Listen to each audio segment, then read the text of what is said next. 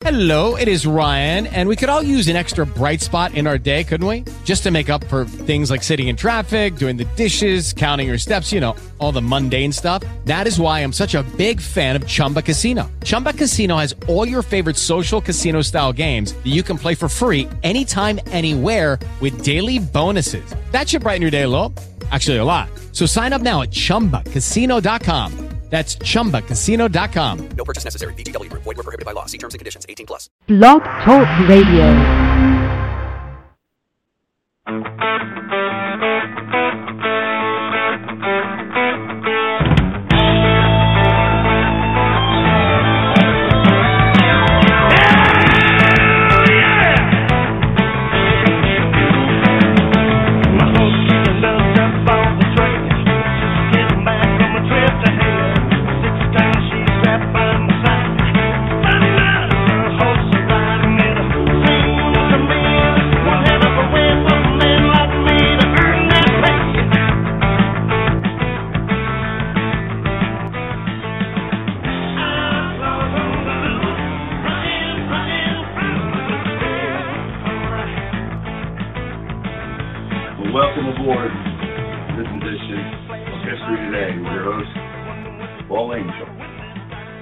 Co-host, also a radio show host, a real radio show host, Dave Gahary, host of Who's the Bad Guy. How's it going, Dave? not not good because this um this device here to lower the music and it's always been problematic but you know i started lowering it at that point where you wanted me to lower it at you know and uh, it did nothing and then I, I lowered i kept lowering it by notch and notch and notch and nothing and finally i just had to turn it off i mean lower Well, way. Yeah. Listen, we'll just do it like this. Welcome aboard to this edition of History Today. In case you missed it, this is Paul Angel and your ho- and your co-host Dave Gahary, coming to you live from Virginia and Florida. So, Dave, lots of stuff still happening in the news. Lots of stuff going on with this Confederate stuff. I, I keep talking about it because it just galls me. But uh, well you I should keep talking about it yeah, yeah. I, I guess people are interested in this subject because we do get emails, we do get comments. There's a lot of people who are pretty upset about this. As I mentioned in my last show, there's people marching out here and uh, displaying the flag, and people are coming up with the rainbow flag and the uh, the, the La Raza flag, and I say, hey, fantastic, as long as you can have an open dialogue about the thing, not have it devolve into a shouting match and violence. Which so far, well well wait a second wait a second paul you, I want to say you you were so far the League seems South. what you were going to say so far seems what So far seems encouraging that we are having people out here standing up for their heritage. Well, did you hear about those folks that got a gun pulled on them? Oh no, I did not hear about that. I've heard a lot of other stuff going on behind the scenes here, uh, going on the property, pulling down private flags. Tell me about this other incident, Dave. Yeah, these folks in your state, Virginia, in Chesterfield County. I don't know if you know where that is. That's out there, I think. Virginia's huge, but anyway, in Chesterfield County, Virginia, an Amelia man, I don't know where that is, but uh, was charged with brandishing a firearm after he pointed a gun at a Chesterfield family who was waving Confederate flags on Hull Street Road outside of their Mosley home, police said. So this fellow, James Baker, I don't think any relation to the infamous James A. Baker III. James Baker, 46, was released following his arrest on the Class 1 misdemeanor. Well, that's pretty interesting when you brandish a firearm. And not only that, I watched the video of, of this poor family um, where they said he slammed on the brakes. And, and when he got right beside me, he pulled out a gun, chambered around, and told me my cause wasn't worth anything now. He got out of the car and took three steps towards me, and the gun was maybe six inches off my head. And this was in front of his children.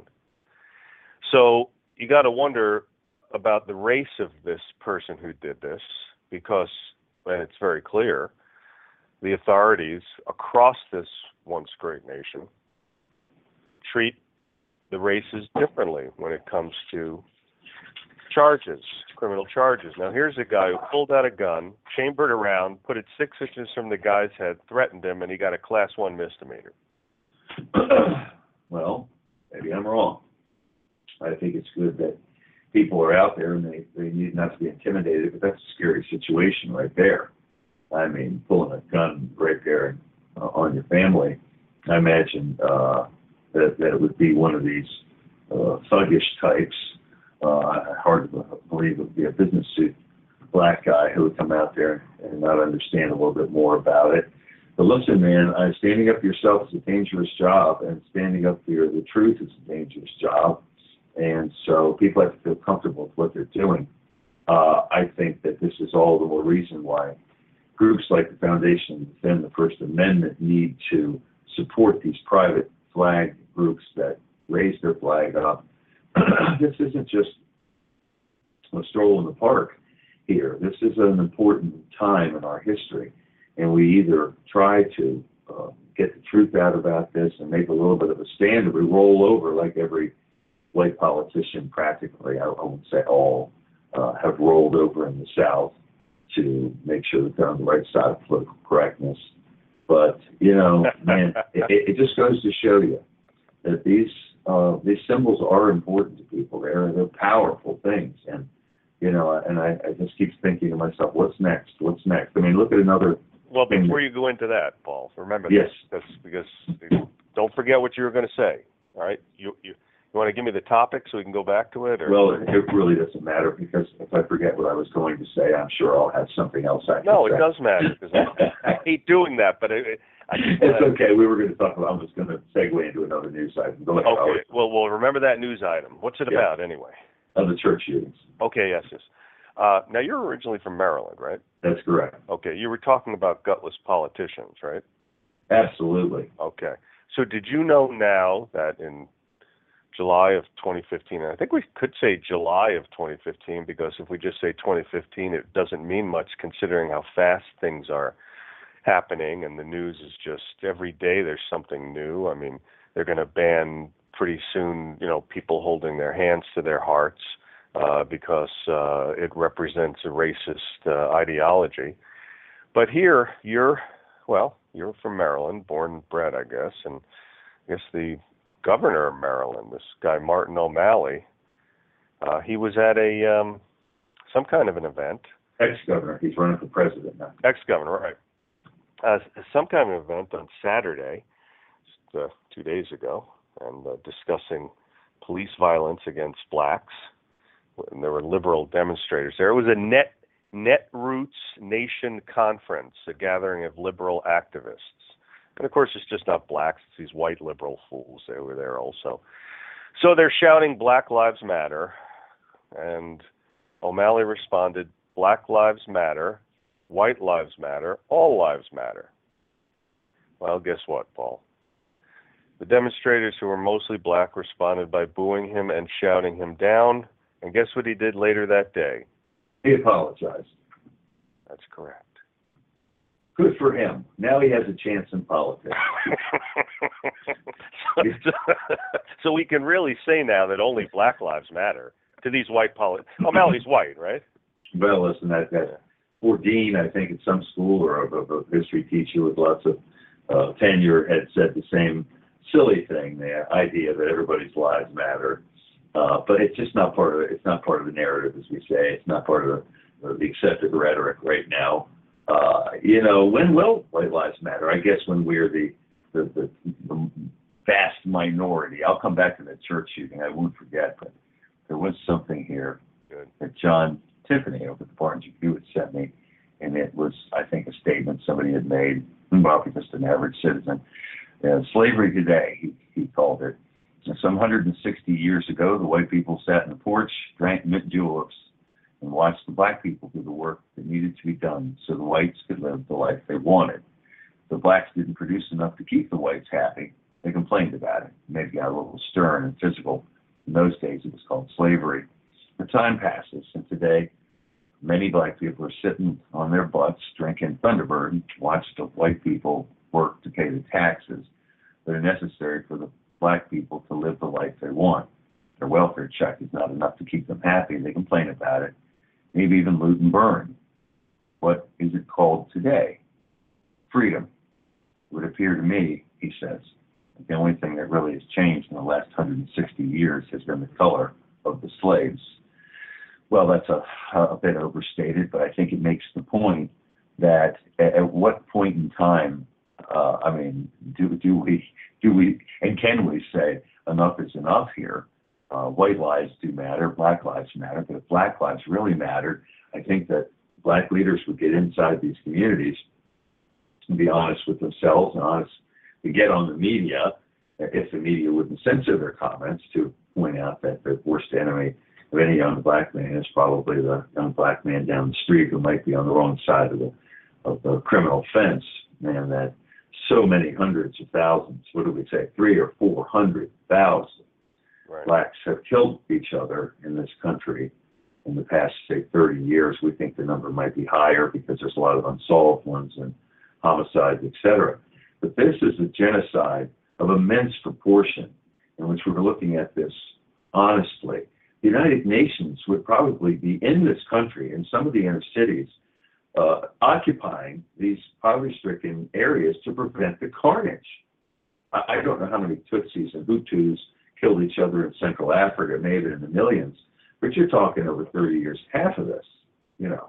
And of course, it may not have been quite as brutal. I understand in Africa they hack your limbs off and torture you and all this other stuff. But I mean, as we've seen here, we've had white people tortured. Sure, we've had blacks tortured by their fellow blacks. We've had shootings, trips to the hospital, threats, intimidation. It's it's something that I think is a much worse problem for the black community to overcome than the few and far between white racist cops that exist.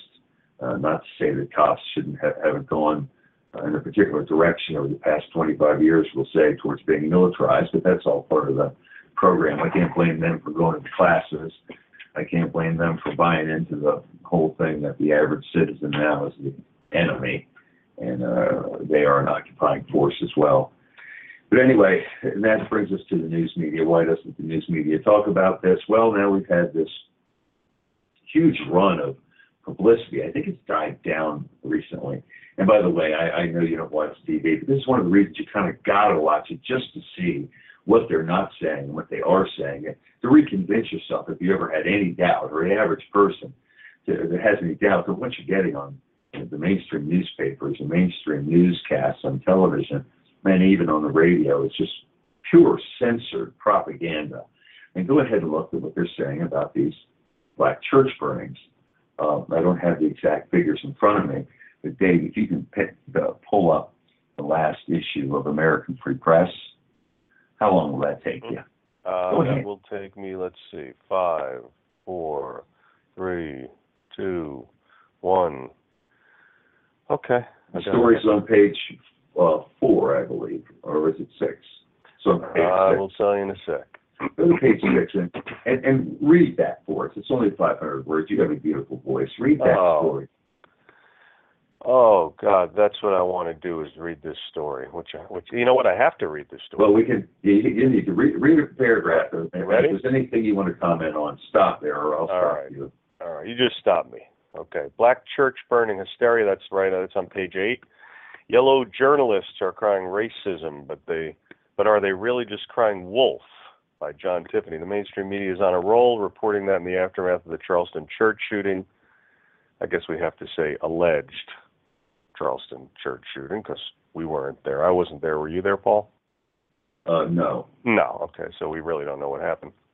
There's been a rash of church arson, arsons in black churches in the South, and that racists are behind it. Writers on the internet have fueled the fire, calling attention to six incidents at predominantly black churches in the South recently. Many criticized what they claimed was the lack of media coverage to the so-called story, but what is the truth about these, and is someone really committing arson? The short answer is no. Take the fire at Mount Zion African Methodist Church in Greeleyville, South Carolina. The building burned to the ground, but it turned out to be caused by lightning, not arson. Church fires are surprisingly common, regardless whether black, white, or mixed, and in most cases, is not, it is not arson. In fact, nationwide, there are an average of 34 church fires per week. This writer's own church had a bad fire a couple of years ago and nearly was totaled. Church was mostly white, but a Hispanic congregation that also used the building had neglected to put out all the candles, causing the blaze. There has, in fact, been considerable media hoopla about the notion that racists are burning black churches. There are some 890 stories on the Greeleyville fire alone. Too much media coverage, really, on a fire caused by lightning. Reuters relayed the news that a fire inside a mostly black church in Macon, Georgia, has been ruled as arson by fire officials. Local newspaper The Telegraph reported. The arson ruling came a day after North Carolina authorities said a predominantly black church in Charlotte was purposely burned, and roughly a week after a white gunman opened fire, allegedly, in an African American church in Charleston, South Carolina, killing nine people. The shooting came amid months of intense debate over U.S. racial relations and a renewed civil rights movement after unarmed black men were killed by police officers in Ferguson, Missouri, Baltimore, Maryland, and elsewhere.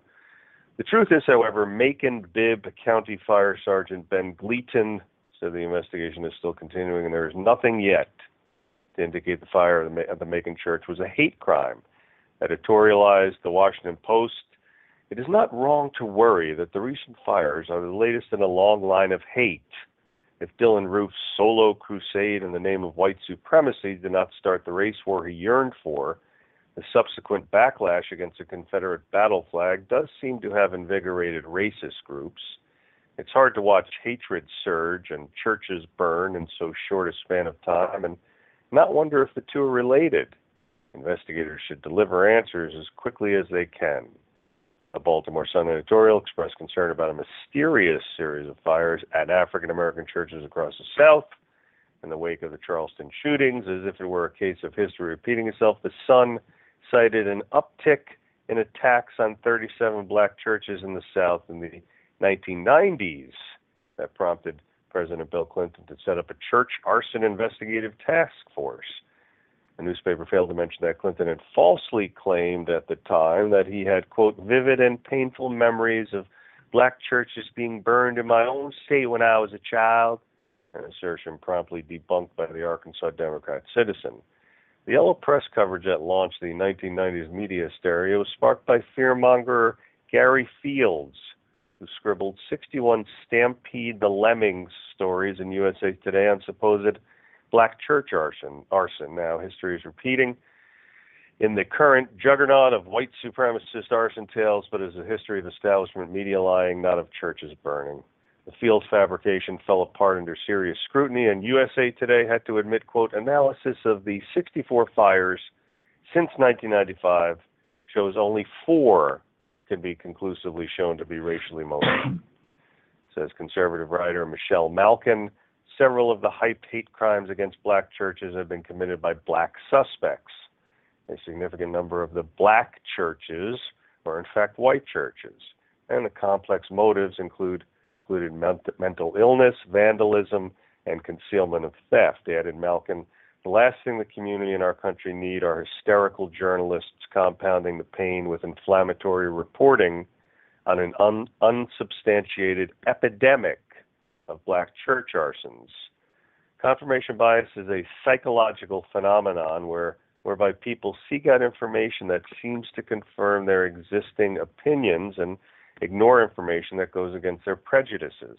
To be charitable rather than say the media are outright lying, we could say these, quote, prostitutes are victims of confirmation bias. Their minds are already made up, so do not confuse them with the facts. A black church burns in the South, and without evidence, the mind of a northern liberal immediately turns to racial hatred as the likely cause, and the liberal media has brainwashed the average American to the point that every shooting or bombing conjures up the idea of a terrorist act. Last paragraph. In truth, church fires have been on the decline for several decades. According to the National Fire Protection Association, I guess they would know. Only about one in six fires at black churches is intentional, and only a fraction of those are racially motivated. Half of those arrested for such arsons are younger than 18, suggesting that stupidity and youthful indiscretion are a major cause.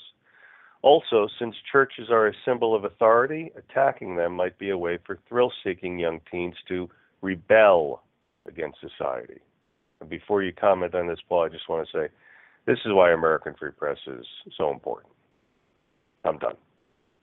My point exactly, pretty much. Uh, what's the truth? Why are they focusing on this uh, particular story?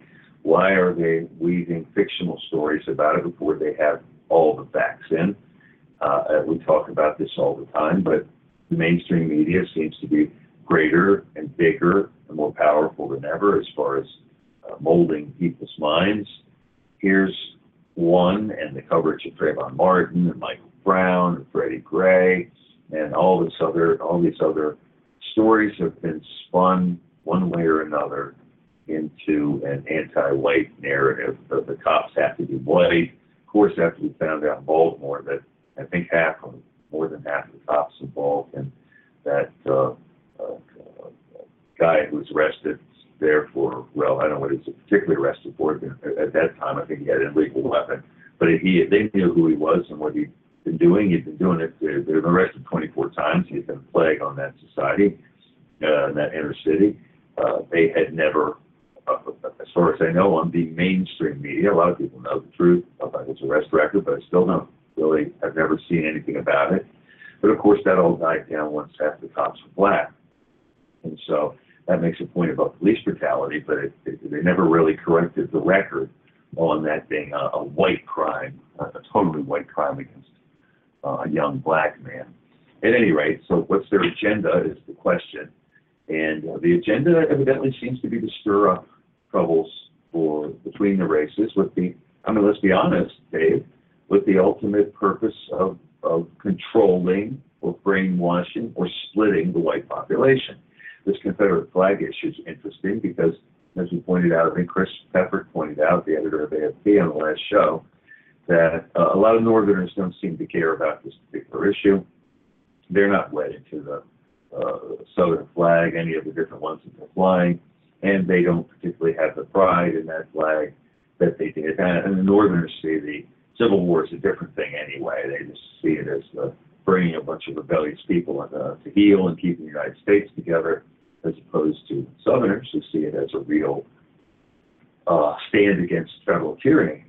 And so, you know, uh, Northerners need to, as we said last program, what they need to, to watch out what they, uh, what's coming next. And we mentioned that that statue of the Jesuit, uh, a priest, black robe is being removed. Okay, this is an assault against white Christian culture, and there's no a larger density, I suppose, of white Christians than there is in the South, especially ones that can be so easily smeared and pigeonholed as racists and, and throwbacks to an era when there was slavery. So this church burning thing seems to me just part of a pattern of, of inflaming people against one another for whatever purpose it is. Because I always I always want to know who thrives on mayhem the best, and what good does it really do, even those we normally point a finger at, to have rioting and, and businesses burning and smoke coming up from cities, except fear. You know, it it it, it it's got a lot of white people afraid uh, that things like this are going to come to their neighborhood, and of course, then on the heels of the news that uh, Mr. Obama has uh, still pursuing, although Congress is resisting, as high density uh, minority housing in the midst of, well, generally speaking, either high class or middle class black or white neighborhoods, you know, that's got them concerned that we are in the midst of fighting Civil War three. Now I know you're going out to go do this League of the South rally pretty soon here, but I saw League of the South, if you're up on this, just had another one, didn't they? Didn't they have some type of rally? Yeah, no, it's not a rally. It's their uh, annual convention. Okay. Although there That's will be there will be a um, a demonstration Right. in Uh, the streets. Well, uh, you went to, you're going to that one, but didn't they just have some other event, or perhaps they always have events in which I saw the uh, that there was a clash between black and white. We'll call them protesters uh, somewhere. Yes. And that it was it was billed as a KKK rally. Do, do you know anything about this this League of the South um, event? Well, there was a KKK event this weekend, this past weekend, Okay. and that was in South Carolina. Okay. But as far as the League of the South, yeah, they re- there are there are chapters in I think uh, well, how many southern states are there? uh, during the Civil War. I think there were what uh, 13. 12? Okay, 13. 13. Okay. 13 seceded, I believe, and there may have been some border ones that didn't get a chance to. Maryland was one. Oh, by the way, I wanted to tell you, I I had ordered that book after you mentioned it a couple weeks ago, Starving the South, and I got it, and I'm reading it right now. Interesting stuff there. That. That was a good one. Yeah, Yeah. and there was also War Crimes Against Southern Civilians, which was a an absolutely horrific book.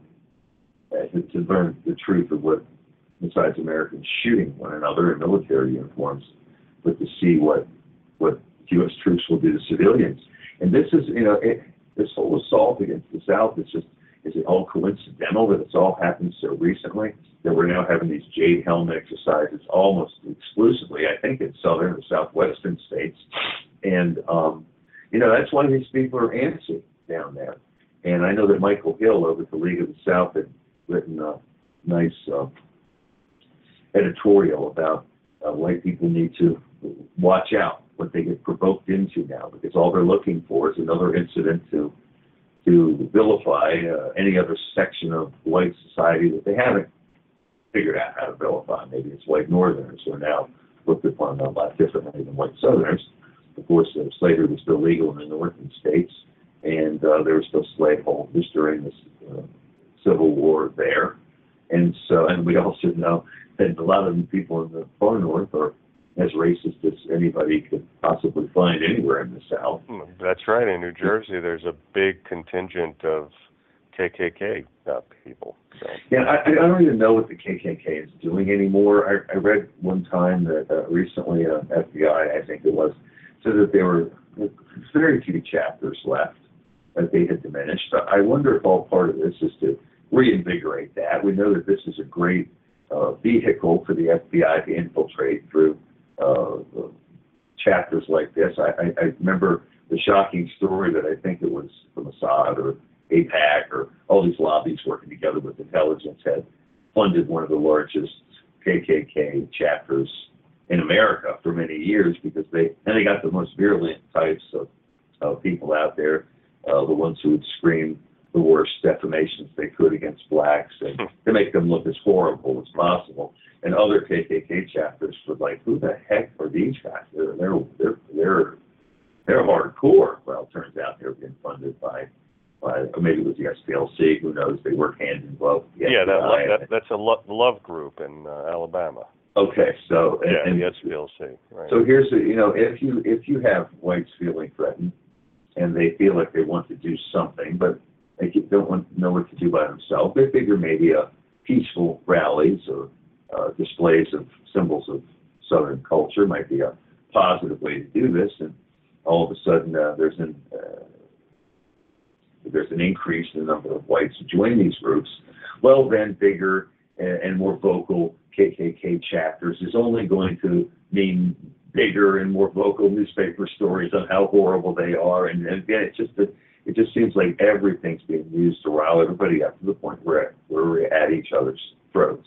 So It also guess- might be sorry. It also might be No, the the last dying gasps of the elite media, the mainstream media, because it's clear that television viewership is way down for these news, uh, quote unquote, news outlets, and they might be just desperate for viewers and going the way of the what what are those um, those magazines in the uh, supermarkets, the National Yeah, Enquirer, right? right, right. Yeah, the Globe, I think. yeah, right. They they might be going the way of of those uh, papers because they're losing an audience, and if they can if they can stretch the truth really far, obviously after reading that article that we just did, they can stretch the truth, and you know people want to believe in this crap. You know they want to believe that there's you know people in white hoods you know in your own neighborhood waiting to lynch the you know the innocent black guy who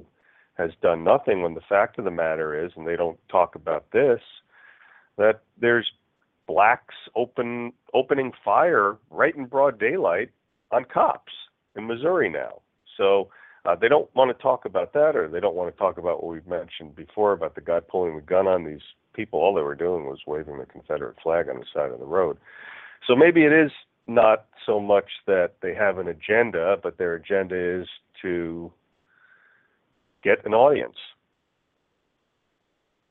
Yeah, I haven't taken a look recently at their ratings to see. I'm interested to see the demographics of people watching the news. Has there been an uptick in black viewership because of um, the coverage of black issues, which has been increased? And if so, would there be more uh, marketing dedicated towards the black audience? You know, the black black Americans do spend money, and they're an extremely important part of the uh, economy as far as that goes.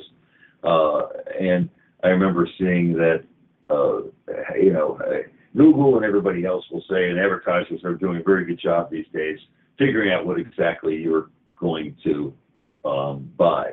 It was a it was a scary thing. I, I had dinner with a friend of mine this weekend, and we met out on and the reason that spurred this program. Uh, we haven't gotten there yet, but it was a, a restaurant on John S. Mosby Highway in uh, I think it was Loudoun, and we were talking about him getting onto Google, and he likes Tesla cars and Tesla products.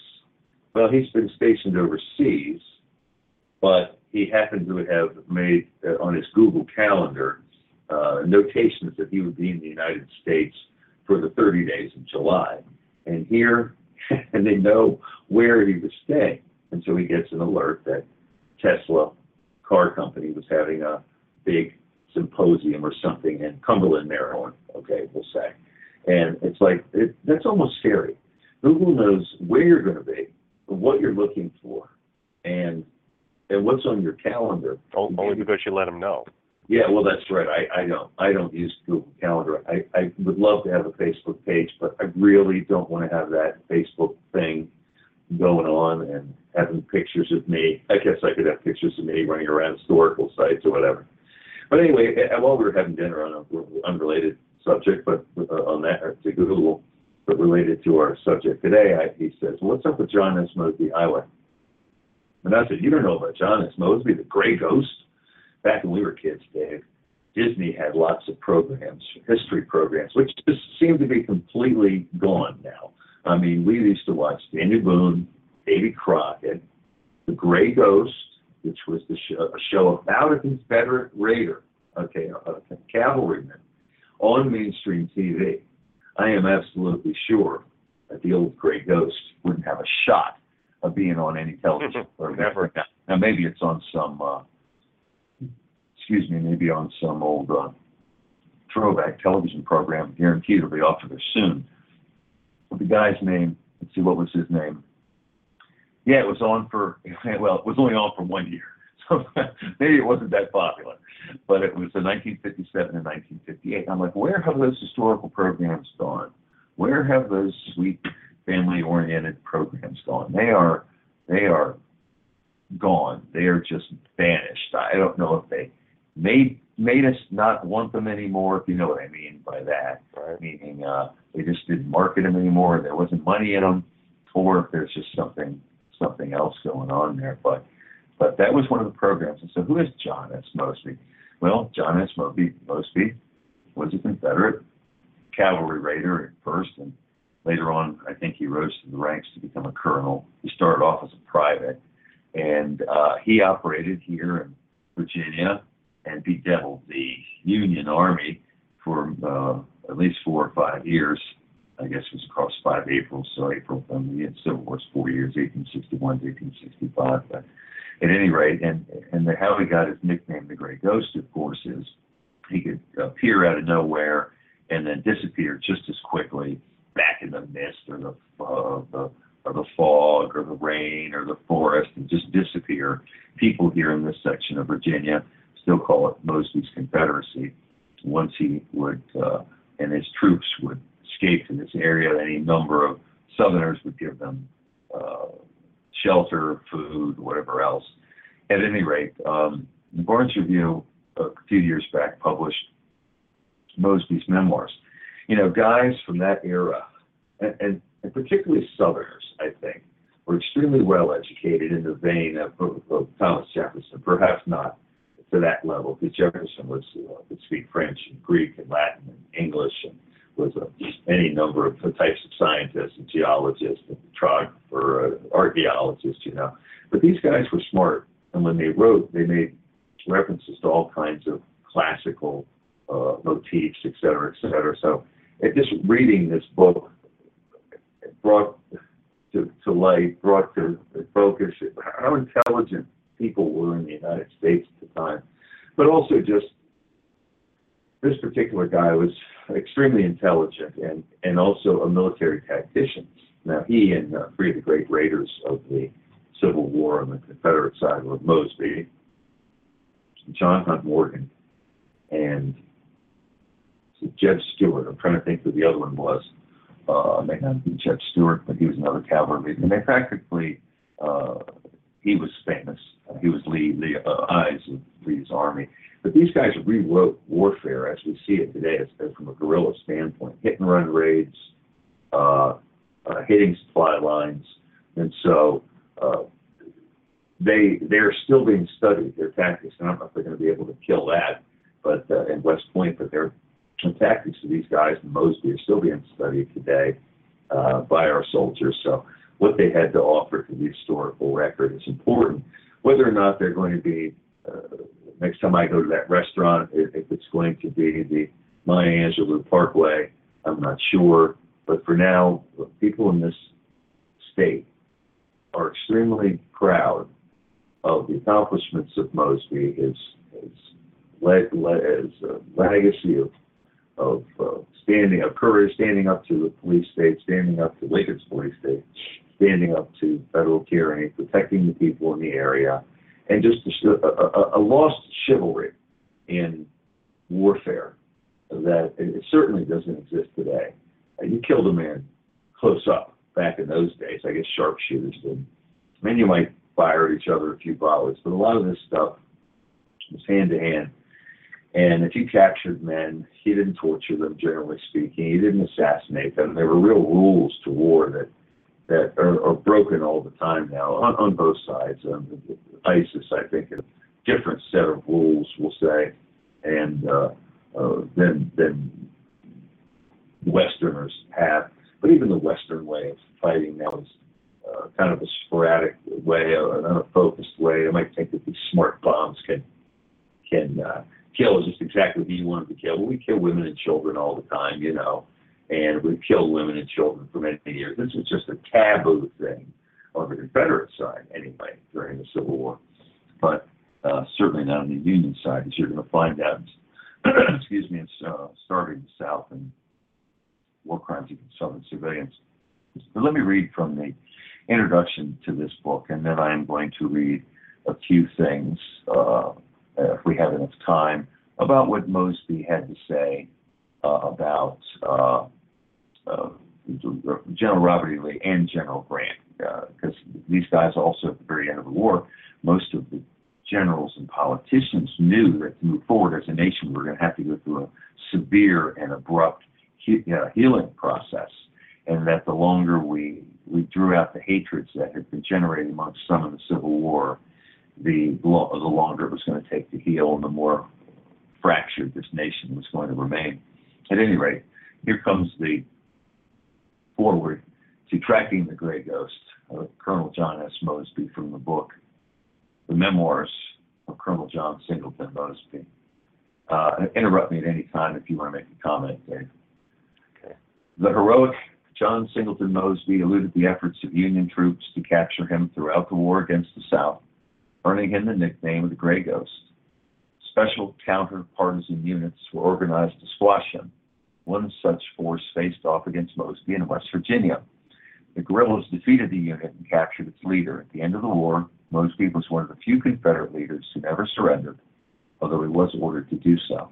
He remains an inspiration to all patriotic young men, and his tactics are studied even today. The Gray Ghost was a guerrilla fighter for the South and was so successful in his endeavors that if he were to be captured, he and any of his rangers were to be hanged on the spot. This reflected the fear the feds had of Mosby. He was so victorious that he tied up thousands of Federals throughout Northern Virginia in their terror that the U.S. president might be in jeopardy. A true hero, Mosby was greatly respected among other Confederates. With all of his exposure to danger during his many daring raids, he was never caught. However, General Robert E. Lee, who was a close friend, observed that Mosby's only fault was that he was always getting wounded. He was wounded six times during the war. Mosby was born in 1833 in Powhatan County, Virginia, and died at age 82, May 30, 1916, on Memorial Day. I'm going to skip a little bit uh, ahead where we talk about his childhood, and we're going to go to the war uh, war period. Mosby's mentor was General Jeb Stuart, uh, for whom he did some scouting work early on in the war. Stuart recognized Mosby's talent and gave him orders to form Company A, 43rd Battalion of Virginia Cavalry, better known as Mosby's Rangers. The initial troop consisted of nine men, which later grew to 400 Rangers. He preferred young men between 17 to 20 years of age, for they were so willing to obey, as well as being a little naive to the dangers they were about to face. Uh, as an aside, they're also in a lot better shape. you start wearing out about Yeah. 20, 28 in warp zone when you're running running around, staying up 24 hours, getting shot, shot at. Anyway, he saw the advantage of having partisan rangers, not regulars. This approach would entitle his men to the spoils of war. Many had accumulated enough to buy farms at the end of the war. And their youth never hindered their effectiveness.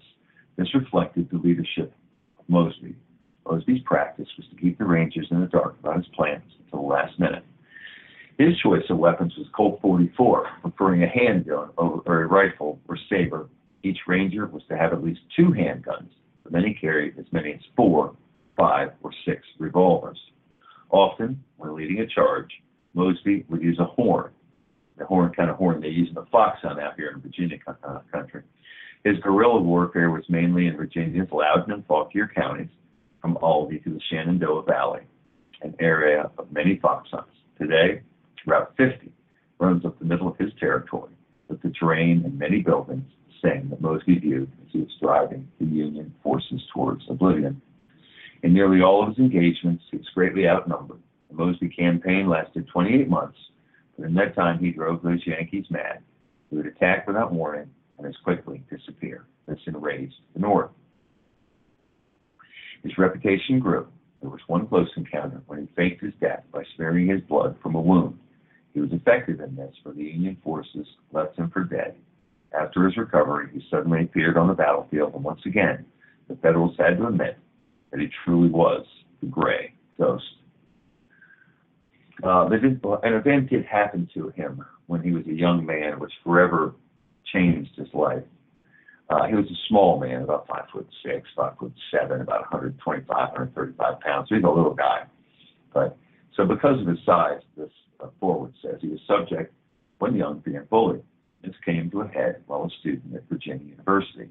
The campus bully, named George Turpin, was angered at fellow student Mosby when some mu- musicians played for Mosby's party instead of Turpin's. By the way, this, the legend of this goes back. Some people say it was a, a woman that had been um, um, insulted. But anyway, as was his modus operandi, Turpin would verbally threaten beat one up at the next encounter. In one case, he nearly killed a fellow student. Mosby, not one to back down, replied to this threat, accepting the beating that would follow. But this time, he packed an old pepper box pistol for the confrontation. And when Turpin rushed him, Mosby shot him in the neck, which reflected his sense of justice, as even the judge later acknowledged. Turpin recovered, but Mosby served nine months in jail and was fined $500. However, he was later pardoned by the governor. Now, at first, you, Mosby told a friend that he was going to fight for the Union. But after Lincoln rallied up 75,000 volunteers to invade the South, Mosby decided he was going to become a true Southerner. And so when the vote came for secession, even though in the previous times Mosby had spoken out against secession, uh, uh, he knew what was going to happen, that this was going to be a bloody and protracted affair. But most of the people in the South were certainly hoping that they could get it over with quickly, and the North it didn't happen. Anyway, when the vote came for secession in Fauquier County, there were only four votes not to secede. Uh, a famous and glamorous and classic example of guerrilla warfare was when Mosby on March 8, 1863, at Fairfax Courthouse, captured Brigadier General Edwin H. Stoughton, a West Point graduate from a prominent family in Vermont. As Mosby awoke him out of bed, the general angrily shouted at him, Do you know who I am? Mosby replied, I reckon I do, General. Did you ever hear of Mosby? Yes, the general says. Have you caught him? No, but he has caught you, answered Mosby. One of Mosby's great uh, accomplishments was rasping out that and several other high-ranking officers right out of the middle of their of Union camp.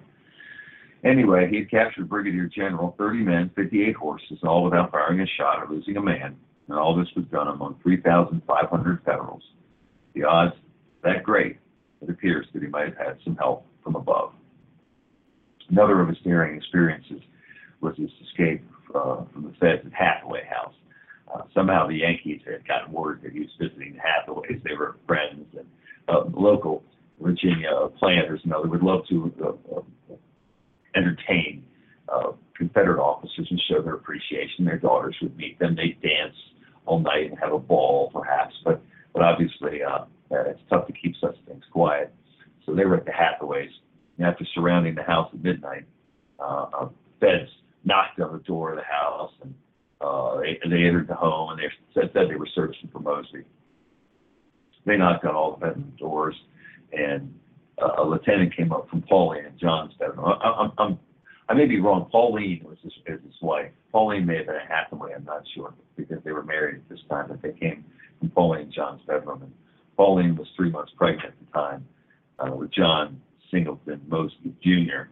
But her demeanor was enough. It says here that it allowed it, allowed John just enough time to climb out the window and on the limb of a large walnut tree, stand there for some eight hours up in the tree on that summer night of June 8, 1863. And if you know your history, you know that Gettysburg's are coming uh, within another about a month. About a month. Uh, in spite of the fact that spurs were found in the bedroom and his horse was discovered, Mosby never was. In the providence of God, their bedroom was conveniently located next to that walnut tree. One of the advantages of being a guerrilla is that the spoils from the victory went to the guerrillas. In his 28 months of guerrilla fighting, Mosby and his rangers captured 3,500 horses and mules and a great number of weapons and were responsible for over 2,900 Union casualties or prisoners. Mosby would award the best horses captured to those who demonstrated the greatest bravery in battle.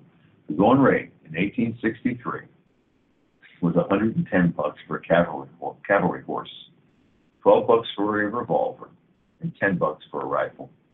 So a ranger could earn himself about 132 bucks by capturing one Union cavalryman, which was more than a year's pay for a private. Often Mosby himself was paid in gold. One of the easiest sources of spoils when they captured a sutler. That's a civilian uh, who, who sells supplies to the, the soldiers on the field. They bring up their sutler's wagon, home in a chuck wagon. So what would happen then, it says here, was this is one of the more pleasurable events in the life of the Rangers. They shared the spoils, which often included a variety of items, pots, pans, food. On a rare occasion, most people participate in sharing the spoils and the celebration that went with it. One of the more impressive raids was when the Rangers derailed a train, blew up the boiler with a large weapon they had captured, and took much spoils, including $174,000 in cash. Those Rangers insisted he take his share. Mosby refused. The men then took up a collection of 10,000 bucks and they gave it to Pauline, his wife.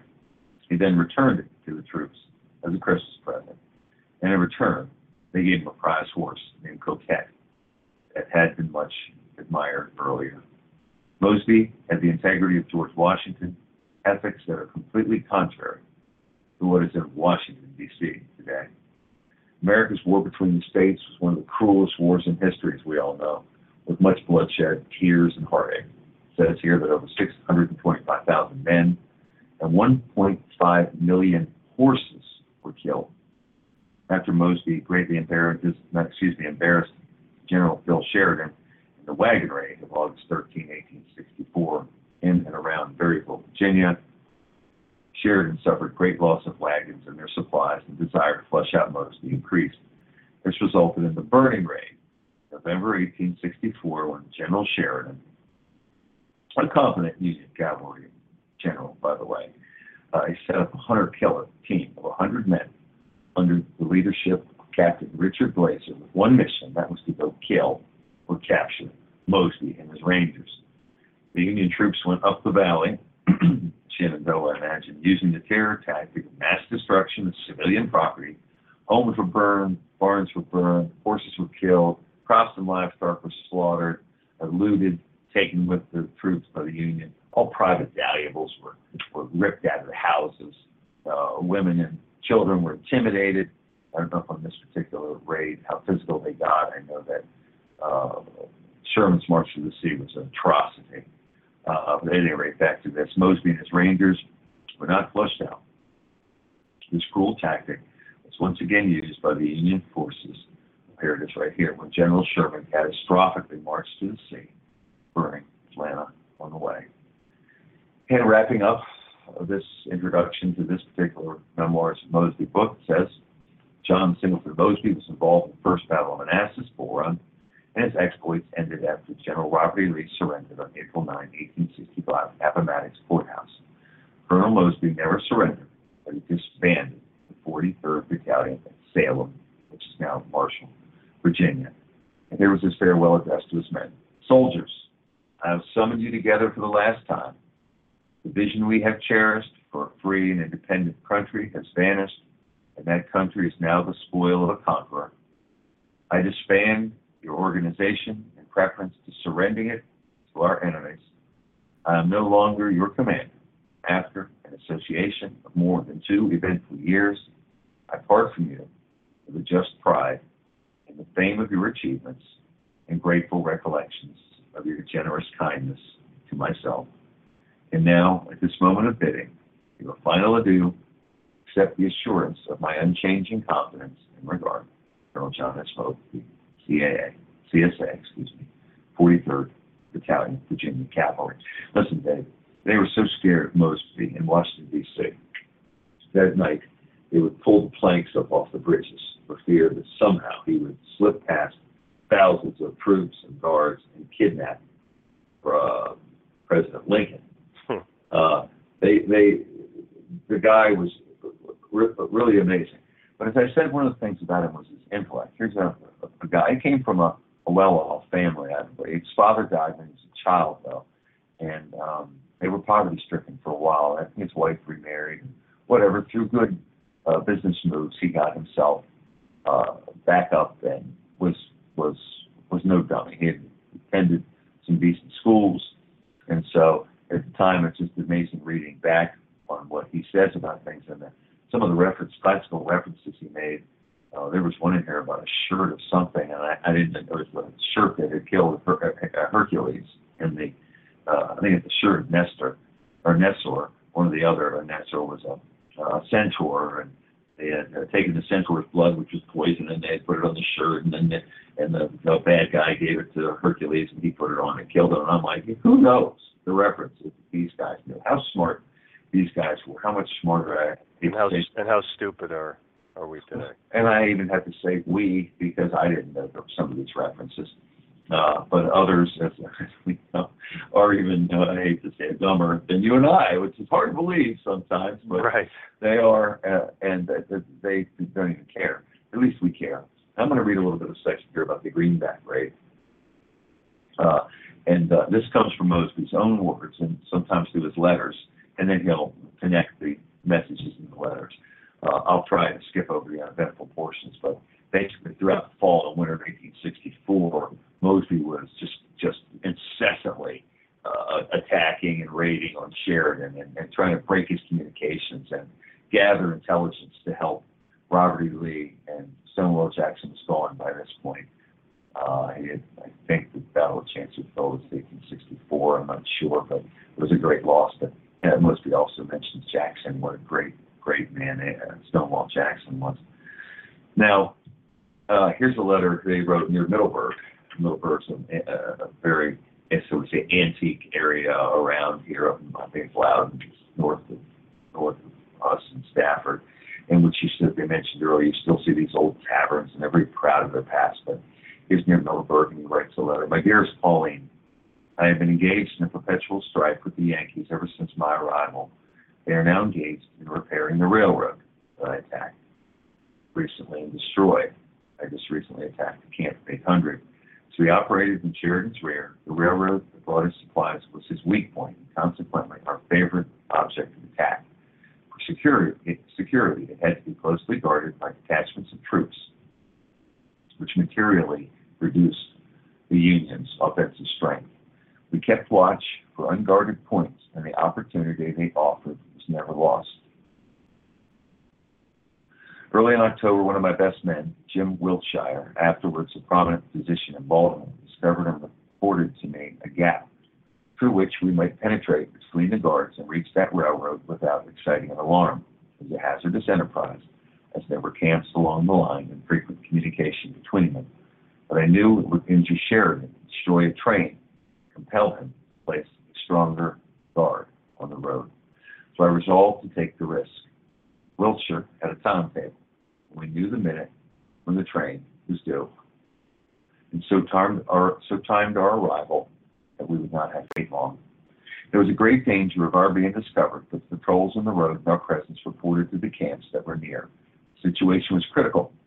We were so buoyant with hope, we did not realize it. The western bound passenger train was selected from the schedule as I knew it would create a, great, a greater sensation to burn it than any other. It was due about 2 o'clock in the morning. Wiltshire conducted us to a long, deep cut in the railroad. No patrol or picket was in sight. I preferred derailing the train in a cut to running it off an embankment because there would be less danger of the passengers being hurt. People who travel on a railroad in a country where military operations are going on do take the risk of all these accidents of war. I was not conducting an insurance business on life or property. It was a lovely night, bright and clear, with a big Jack Frost on the ground. I believe that I was the only member of my command who went through the war without a watch. But all my men had watches, and we knew it would not be long before the train would be due. Vedettes were sent out, and the men were ordered to lie down on the bank of the railroad and keep quiet. We had hidden all day and were tired and sleepy. We were soon peacefully dreaming. I laid my head in the lap of one of my men, Kurg Hutchison, and fell asleep. For some reason, I suppose it was because we were sleeping so soundly, we did not hear the train coming until it got up to the cut, and I was aroused and astounded by an explosion and a crash. As we had displaced a rail, the engine had run off the track, but the boiler had burst, and the air was filled with red-hot cinders and escaping steam. A good description of the scene can be found in Dante's Inferno. Above all could be heard the screams of the passengers, especially the women. The catastrophe came so suddenly that my men at first seemed to be stunned and bewildered. Knowing that the railroad guards would soon hear of it, no time was to be lost. I ran along the line and pushed my men down the bank, ordering them to go to work pulling out the passengers and setting fire to the cars. By this time, Hutchison had recovered from the shock and had jumped on the train. When the train came up, he was snoring and dreaming that he was in hell. And when he was awakened by the crash, he found himself breathing steam and in a sparkling, sparkling shower. He had no doubt then that his dream was not all a dream. But he recovered his senses. When I gave him a push, he slid down a bank. Didn't take long to pull out the passengers. While all of this was going on, I stood on the bank giving directions to the men. One of them reported to me that the car was filled with Germans and that they wouldn't get out. I told them, set fire to the car and burn the Dutch if they won't come out. They were immigrants going west to locate homesteads, and they did not understand a word of English or what this all meant. They had through tickets and thought they had a right to keep their seats. There was a lot of New York Heralds on the train for Sheridan's army, so my men circulated the papers through the train and applied matches. Suddenly, there was a grand illumination. The Germans now took in the situation and came tumbling all in a pile out of the flames. I hope they all live to be naturalized and get home. They ought not to blame me, but Sheridan. It was his business, not mine, to protect them. While we were helping the passengers to climb the steep bank, one of my men, Cab Maddux, who had been sent off as a vedette to watch the road, came dashing up and cried out that the Yankees were coming. I immediately gave orders to mount quickly and form. The one scout was sent to find out if the report was true. He soon came back and said it was not. Men had dismounted and went to work again. It was very, I was very mad with Cab for almost creating a stampede. I told him that I had a good mind to have him shot. Cab was quick-witted, but seeing how angry I was, said nothing then. but he often related the circumstance after the war. His well-harnessed account of it was that I ordered him to be shot at sunrise, and that he had said he hoped it would be a foggy morning, and I was so much amused by his reply that I relented and pardoned him. Years afterward, Cab confessed why he gave the false alarm. He said he heard the noise the train made when it ran off the track and knew the men were gathering the spoils and did not think it was fair to him to be away at picnic for their benefit. He also said that after he got to the burning cars, he made up for some lost time. Now, a great many uh, ludicrous incidents occurred, according to Mosby here, uh, and he relates them all. He says, One lady ran up to me and exclaimed, Oh, my father's a Mason. I had no time to say anything, but I can't help it. One passenger claimed immunity for himself on the ground that he was a member of an aristocratic church in Baltimore. Just as Cab dashed up, two of my men, Charlie Deere and West Aldridge, came to me and reported that they had two U.S. paymasters with their satchels and greenbacks. Knowing it would be safer to send them out by a small party, which could easily elude the enemy, one of my lieutenants, Charlie Grogan, was detailed with two or three men to take them over the ridge to our rendezvous. When my men got anything in the shape of pocketbooks, watches, or other valuable articles, I never inquired. I was too busy attending to the destroying of the train to see whatever they did. We left all the civilians, including the ladies, to keep warm the burning cars, and the soldiers were taken with us as prisoners. Among the latter was a young German lieutenant who had just received the commission, and was on his way to join his regiment and share in Sheridan's army. I was attracted by his demeanor struck up a conversation with him and rode by him for several miles. He was dressed in a fine beaver cloth overcoat, high boots, and a new hat with gilt cord and tassel. After that, we were pretty well acquainted. I said to him, We have done you no harm. Why did you come over here to fight us? Oh, he said, I only come to learn the art of war. I then left him and rode to the head of the column as the enemy were about. There was a prospect of a fight not long before the German came trotting up to join me. There had been such a metamorphosis that I scarcely recognized him. One of my men had exchanged his old clothes with him for his new ones, and he complained about it. I asked him if he had not told me that he came to Virginia to learn the art of war. Yes, he replied. Very well, he said. This is your first lesson. Now it must be thought that the habit of appropriating the enemy's goods was peculiar to my men. To all ages, it had been the custom of war. Not long after this incident, I had to suffer from the same operation. I was shot at night, and stripped of my clothes. Forty years afterward, a lady returned to me the hat which I had been wearing.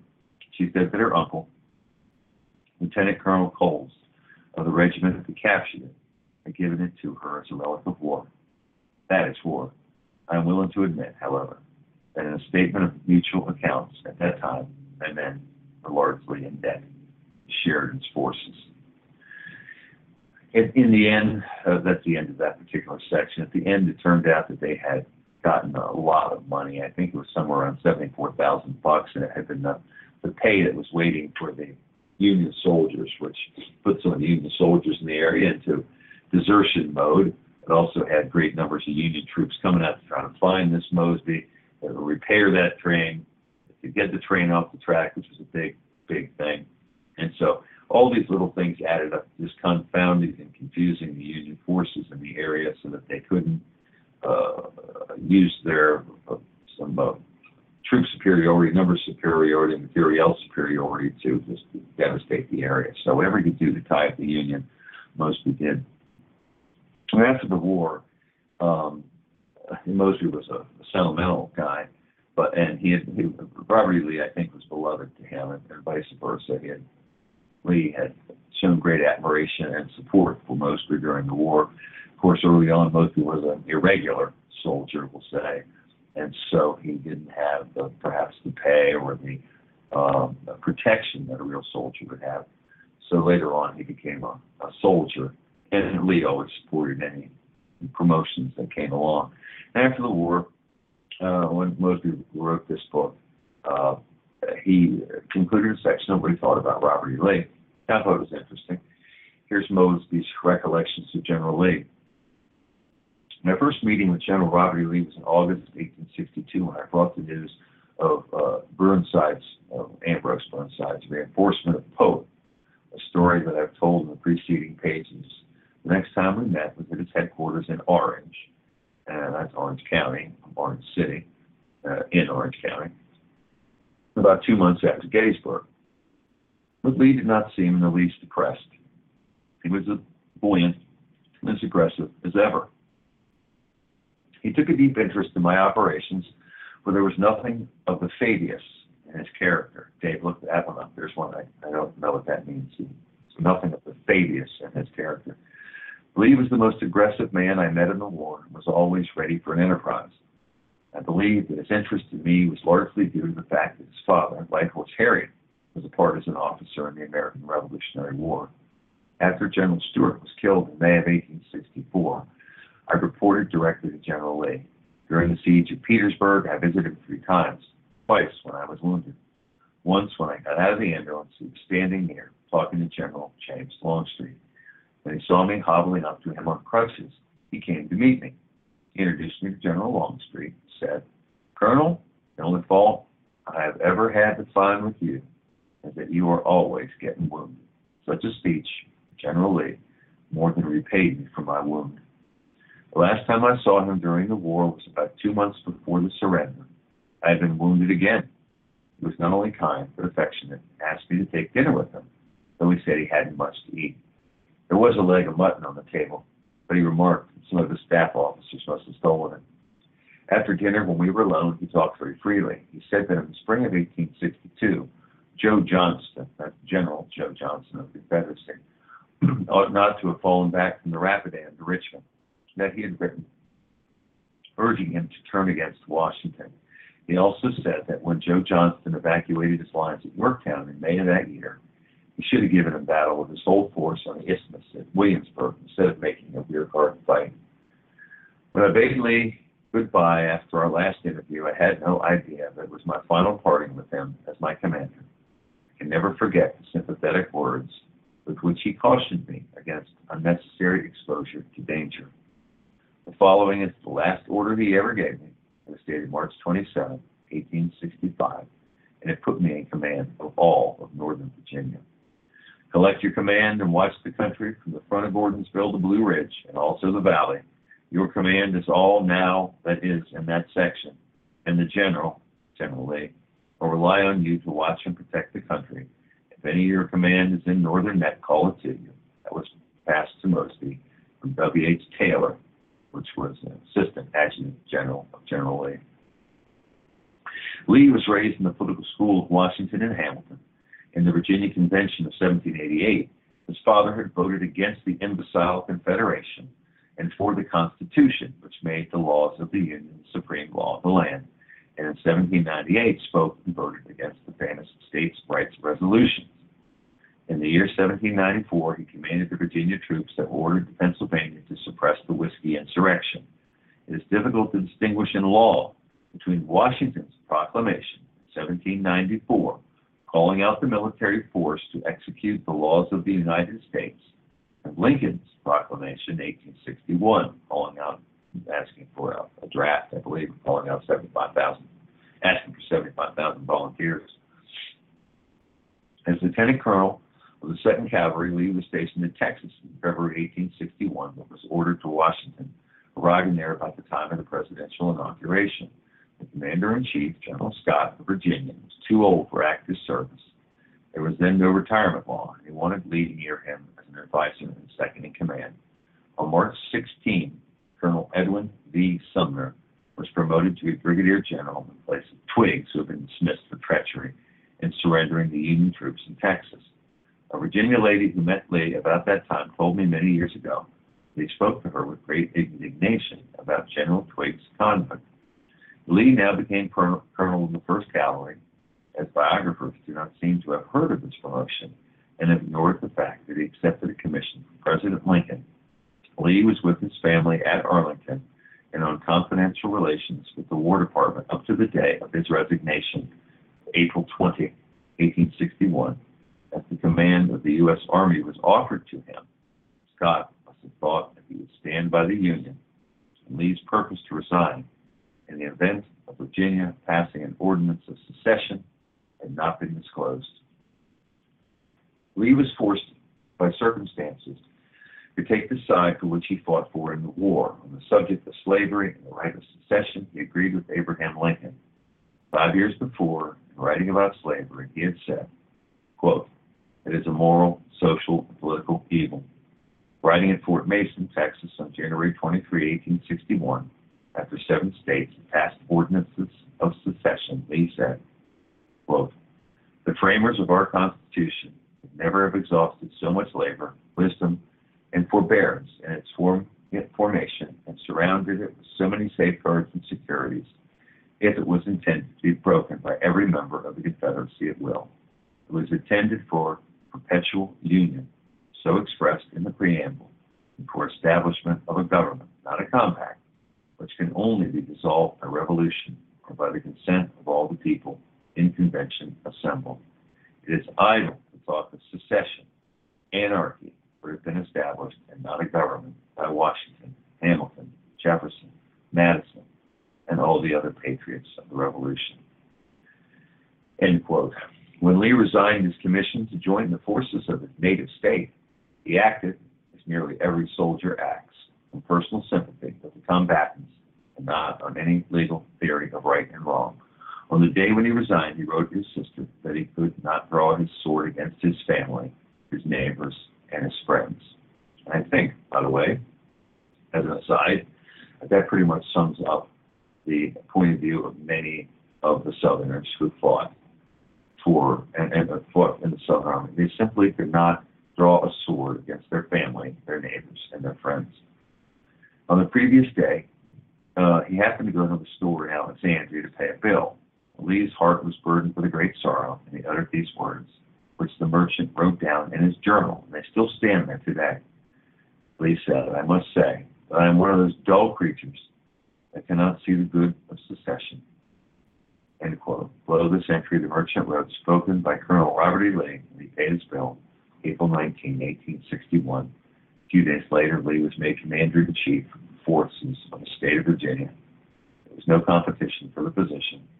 Late Judge John Critcher represented Westmoreland, Lee's native county, in the secession convention and was one of the committees committee sent to notify him of the appointment.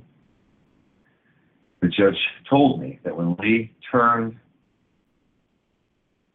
oh, excuse me, let's skip ahead here. Uh, I once heard General John C. Breckinridge say at a dinner in Baltimore, soon after, soon after he returned from his exile in Canada, that if the Southern Confederacy had been established, there would have been such a spirit of local self-assertion that every county would have claimed the right to set up for itself.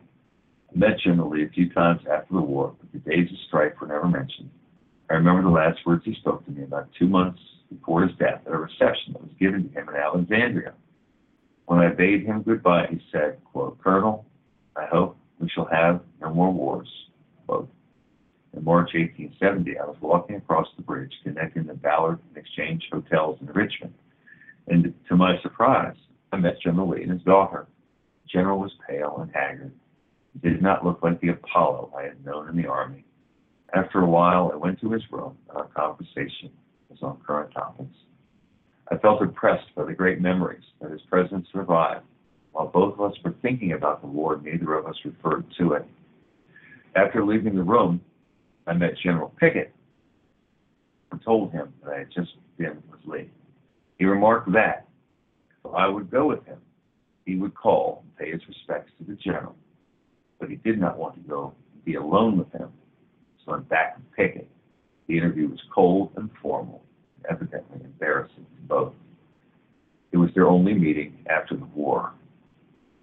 Uh, General Pickett, as you probably know, was the leader of Pickett's Charge, in which at Gettysburg, when all else was failing, Lee ordered a frontal assault on the Union lines. General Pickett led the way, and they were just slaughtered as they came across that field, hit with cannon fire and projectiles and troops. And Pickett, Pickett always wondered why he had chosen him, and Lee had always wondered if he picked the right guy for it. But so this meeting was very emotional for Pickett. He always wanted to talk to Lee about it. But anyway,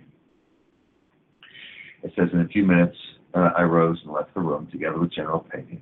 He then spoke very bitterly, General Lee, calling him that old man. He had my division massacred at Gettysburg, Pickett said. Well, it made you immortal, I replied. I rather suspect that Pickett gave a wrong reason for his unfriendly feelings.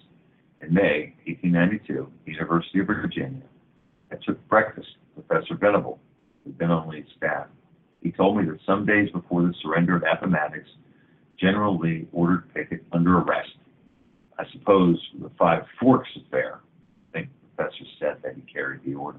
Uh, Five Forks, I think, uh, a picket uh, command had, had gotten caught unawares. Pickett was away from his command at the time in a war zone and had been supping with those officers at a local plantation, and he got back uh, too late to command his um, troops at Five Forks.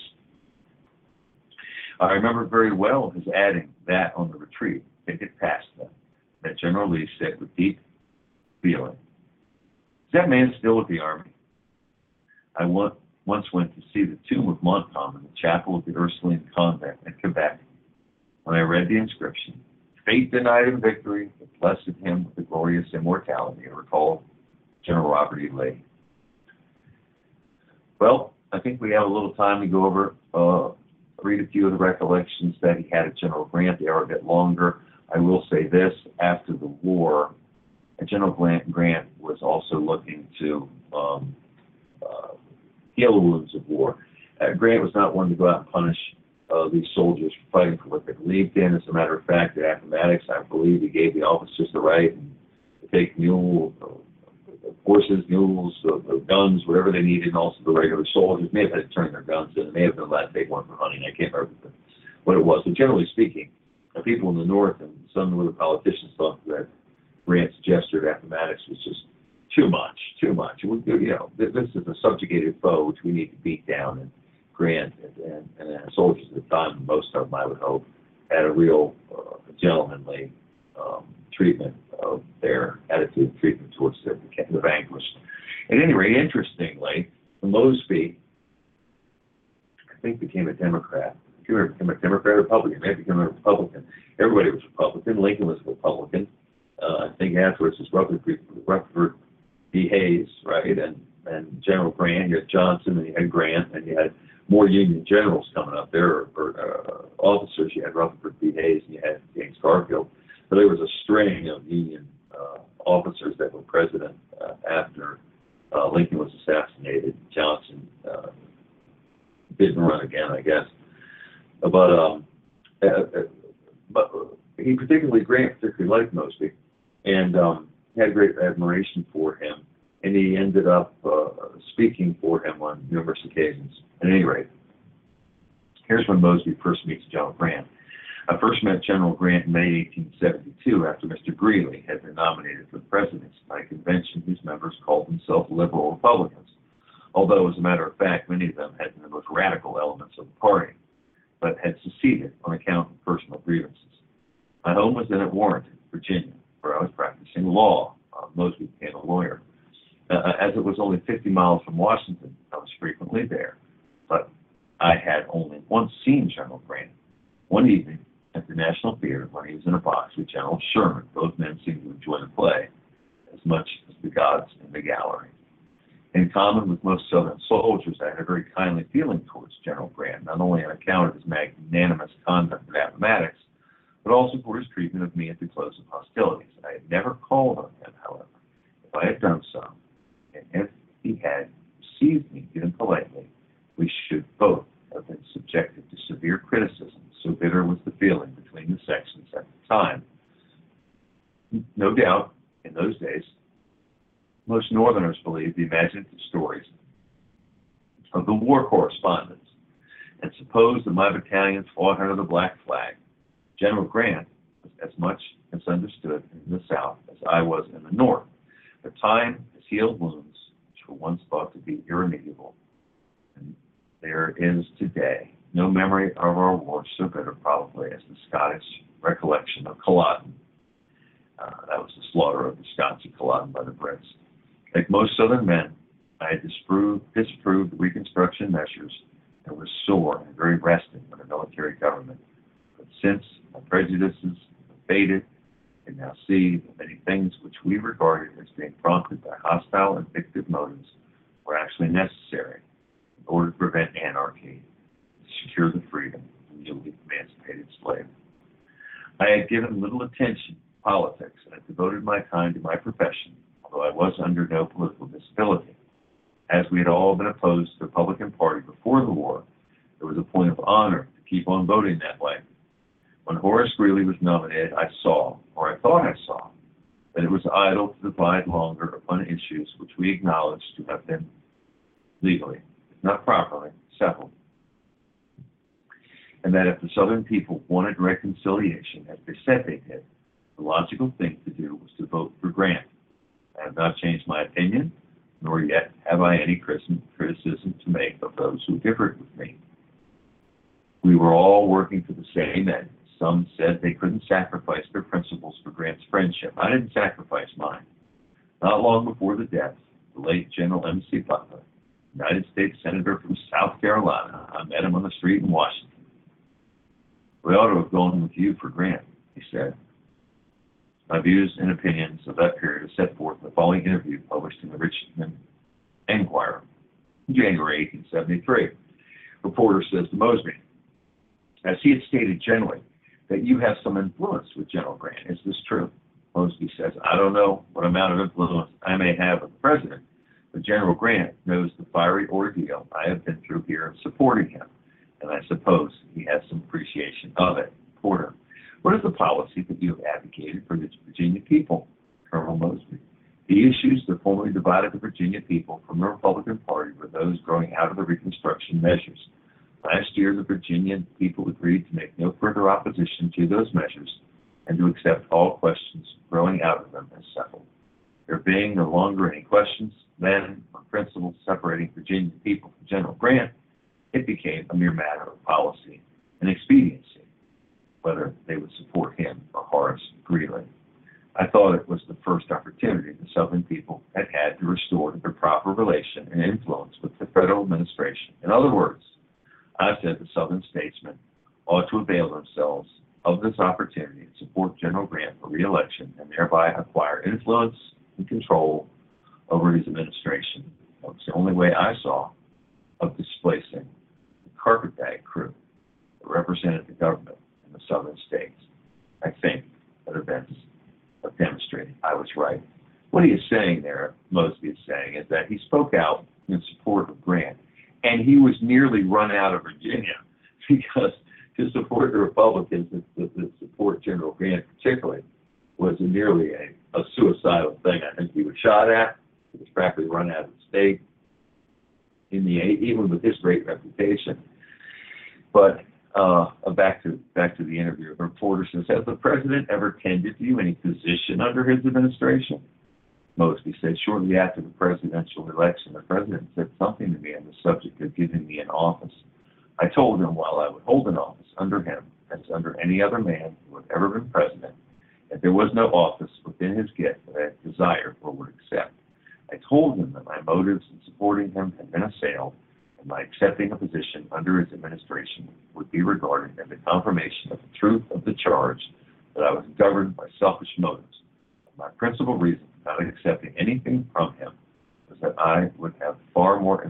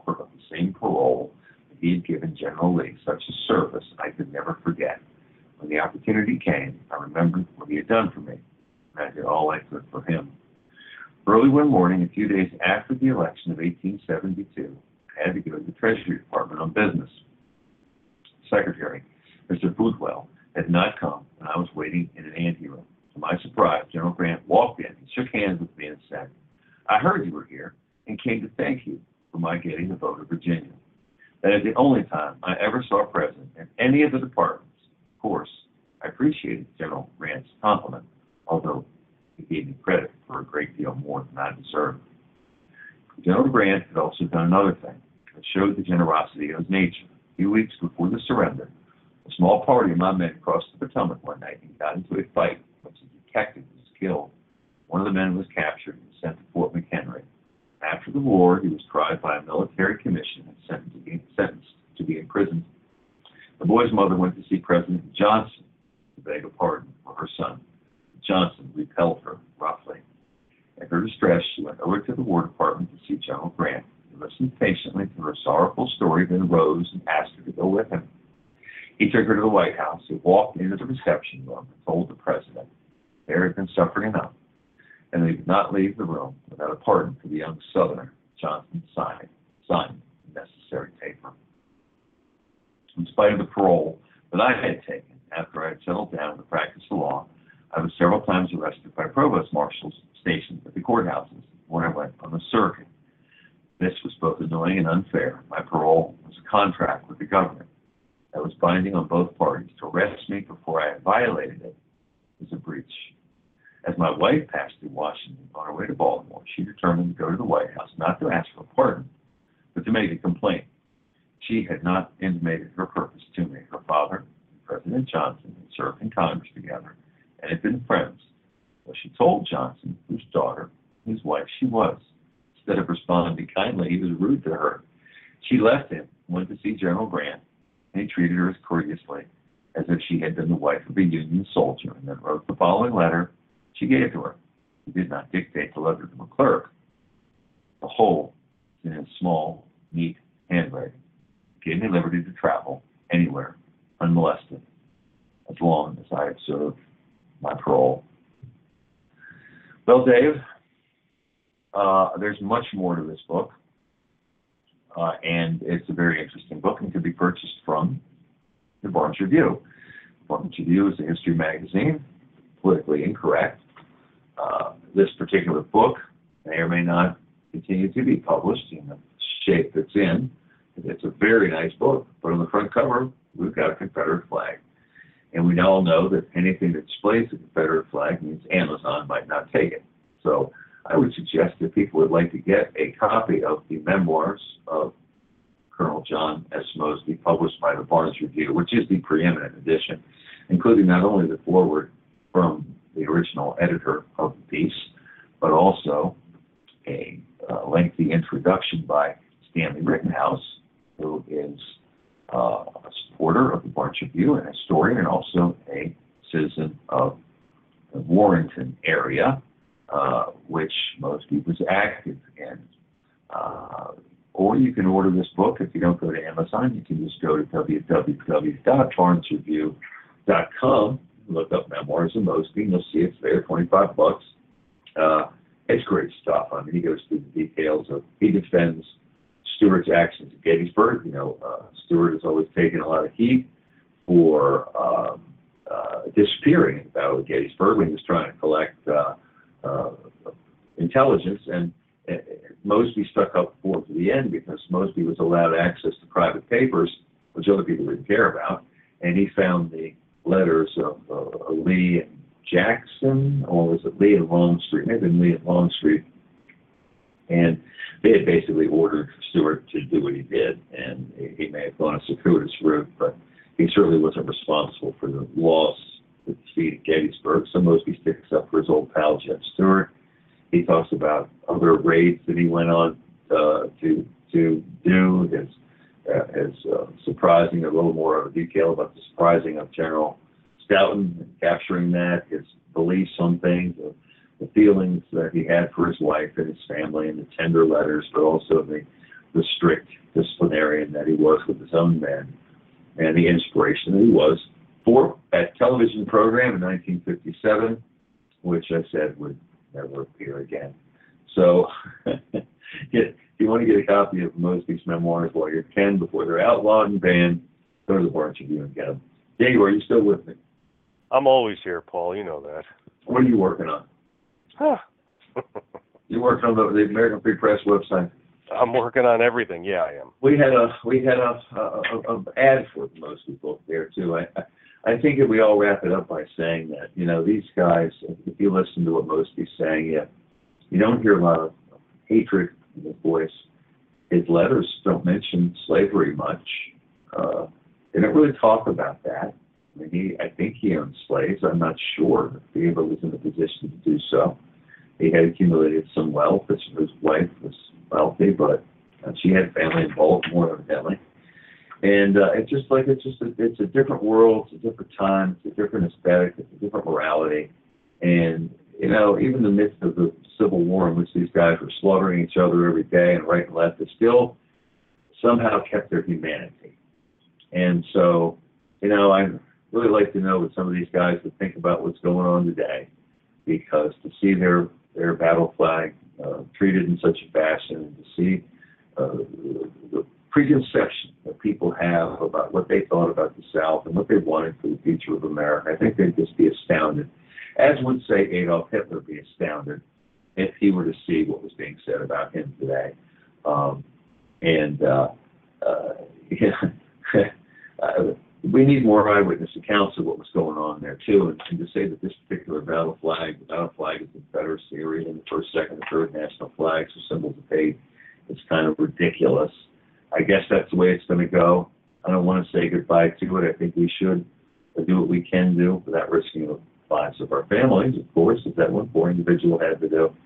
You know, to to to educate people about this topic, to let them read the words of real Confederate gentlemen, soldiers. Believe me, not all of them are perfect. But is there anything you'd like to say in conclusion, Dave? Well, no, just that uh, there were three black cops in Baltimore and three white. We we talked about that earlier on.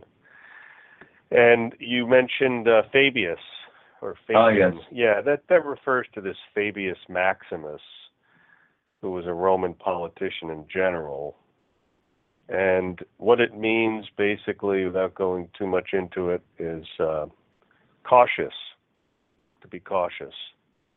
The Fabian Society, from the members' belief in slow rather than revolutionary change in government.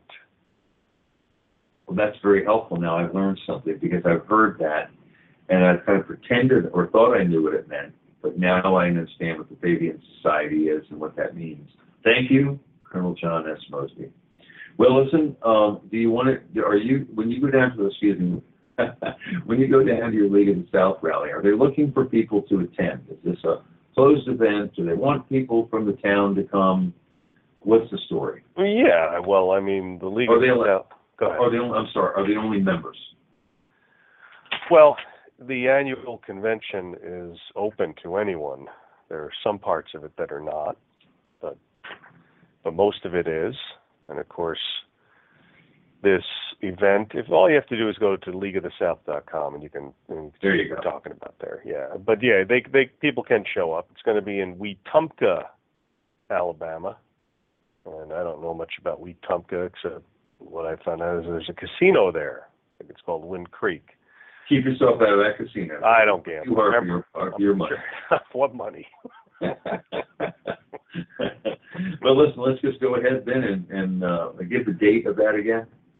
Yes, that is coming up this week. It starts Friday, the 24th, and it ends on the 25th.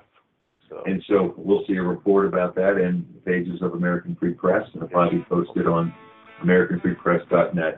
Well, let's wrap her up. We'll see you next week.